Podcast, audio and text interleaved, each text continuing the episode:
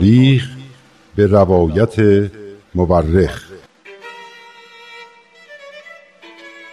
من کتاب تاریخ نبیل رو از ترنم دوستم گرفتم که بخونم. این کتاب یه قسمت از تاریخ ایرانه که تا حالا نشنیده بودم.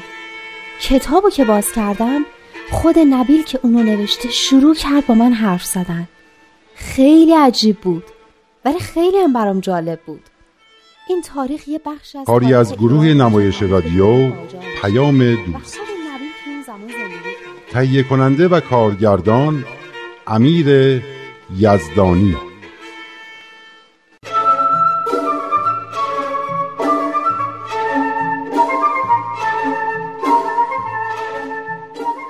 جناب نبیل کجا این که من اومدم تا دوباره بقیه ماجرای ملا حسین و حضرت بابو بشنوم؟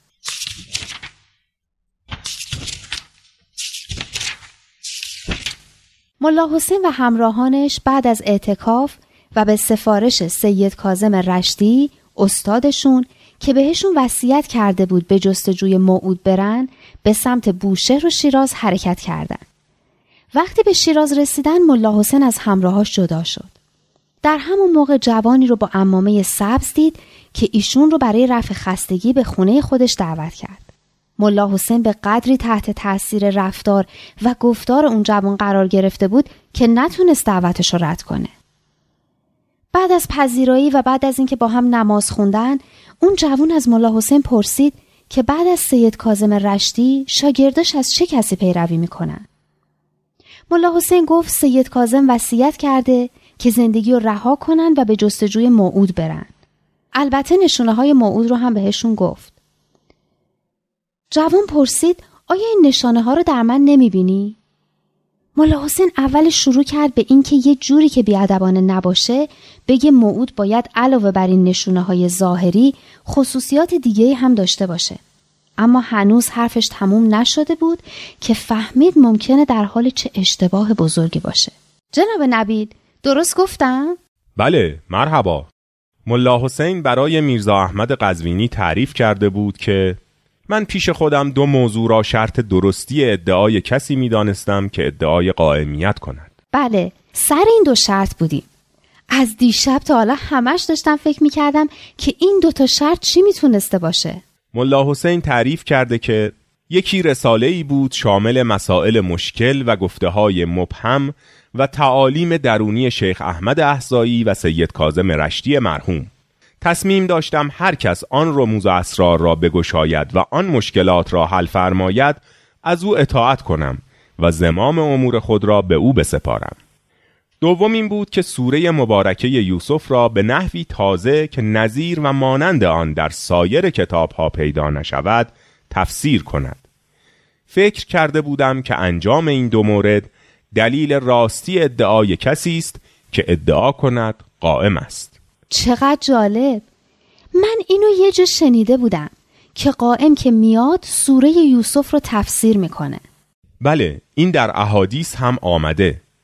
ملا حسین تعریف کرده بود که قبلا یک بار از سید کازم مرحوم درخواست کرده بودم که تفسیری بر سوره یوسف بنویسند. ایشان به من فرموده بودند که این کار از عهده من خارج است.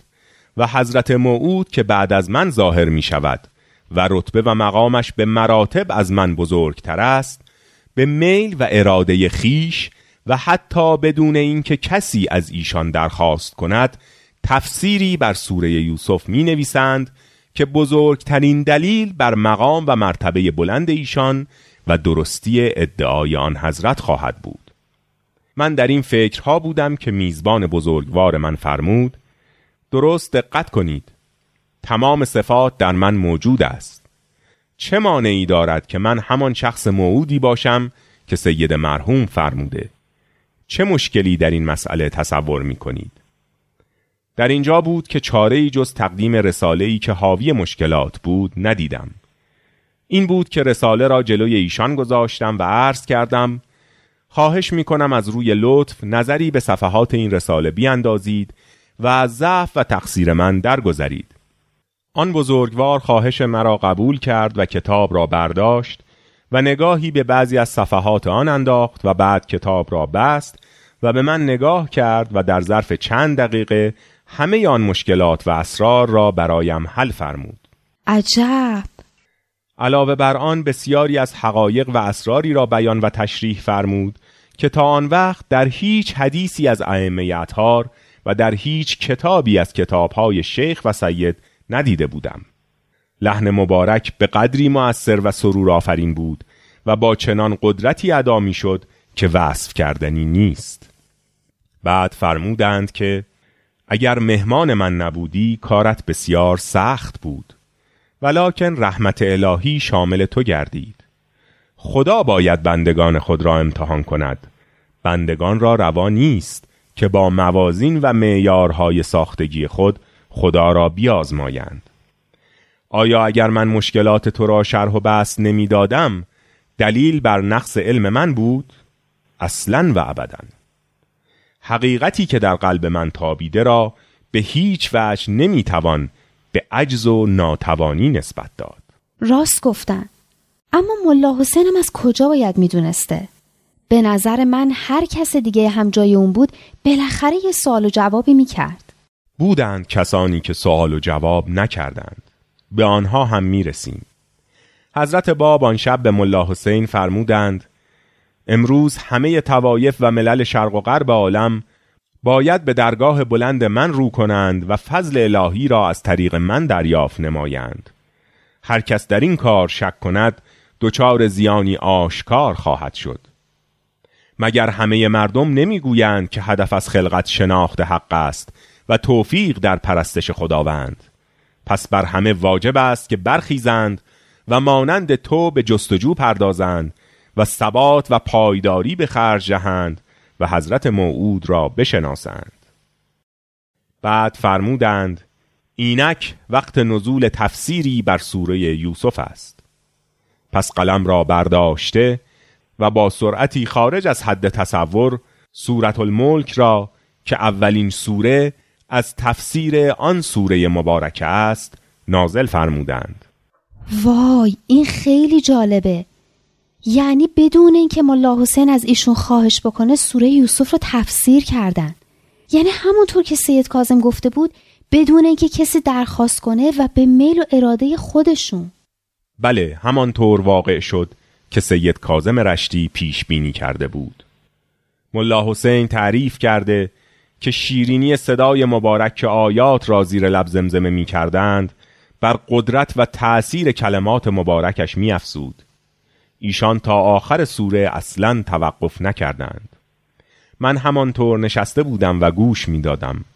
صدای جان افزا و قدرت بیان مبارکش مرا اسیر خود کرده بود تا آنکه بالاخره برخواستم و با حیرت و تردیدی که به من دست داده بود عرض کردم اجازه بفرمایید مرخص شوم با تبسم لطیفی فرمودند بنشینید اگر حالا از اینجا بیرون بروید هر کس شما را ببیند خواهد گفت که این جوان دیوانه شده است وای اون موقع ملا حسین چه حالی داشته فکرشو بکنی؟ گفتین توی خورداد ماه بود؟ بله آن شب شست و پنجمین شب بعد از نوروز بود و آن موقع دو ساعت و یازده دقیقه از شب گذشته بود. ملا حسین تعریف کرده که حضرت باب فرمودند بعد از این در آینده این شب و این ساعت از بزرگترین اعیاد محسوب خواهد شد. خدا را شکر کن که به آرزوی خود رسیدی و از شراب کهنه آیات الهی نوشیدی. خوشا به حال کسانی که به این موهبت برسند. واقعا هم خوش به حالشون.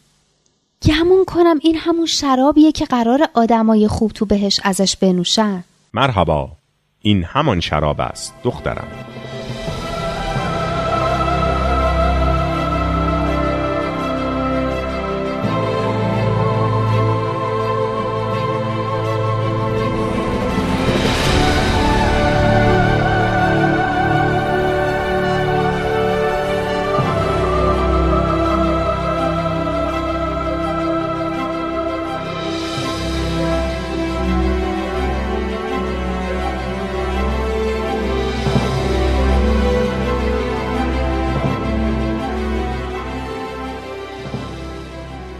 ملا حسین تعریف کرده که سه ساعت از شب گذشته بود که فرمودند شام را حاضر کنند غلام حبشی امر ایشان را اجرا کرد و غذای لذیذی آورد که جسم و روح مرا تغذیه کرد احساس می کردم از خوراک های بهشتی می خورم.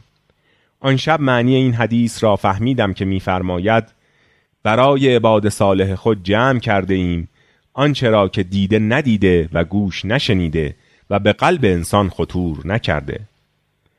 غلام حبشی تحت تأثیر تربیت آن بزرگوار بود و در نظر من مقام بلندی داشت. اما لطف و محبت میزبان بزرگوار مخصوص خودش بود و ممکن نبود از کس دیگری آنگونه عواطف و فضائل ظاهر شود. همین مطلب به تنهایی بر عظمت و بزرگی آن حضرت دلیلی بود کافی و شاهدی بود صادق و نیازی به دلیل دیگر نبود. من گرفتار جادوی سخنان میزبان مهربان خود شده بودم به طوری که نمیفهمیدم چه وقتی است. از دنیا بیخبر بودم و همه چیز را فراموش کرده بودم تا آنکه صدای اذان صبح به گوشم رسید. یعنی واقعا تا صبح حرف می زدن؟ بله تا صبح گفتگو می کردند ملا حسین تعریف کرده که آن شب در حضور حضرت باب همه نعمتهای الهی را که در قرآن برای اهل بهشت مقرر شده احساس می کردم. آن حالت همان بود که در قرآن میفرماید ما را در آن رنج و درد و خستگی و درماندگی لمس نمی کند و همینطور در آن سخن باطلی و گناهی نمیشنوند مگر درود و سلام و ندایشان در آن حال سبحانک اللهم و درودشان در آن سلام و ندای آخرشان ان الحمد لله رب العالمین است آن شب خواب به چشمم نیامد به صوت روح افزای حضرتش و پستی و بلندی صدای جانفزایش به هنگام نزول آیات قیوم الاسما که تفسیر سوره یوسف بود گوش می دادم و از آن آوای خوش لذت می بردم.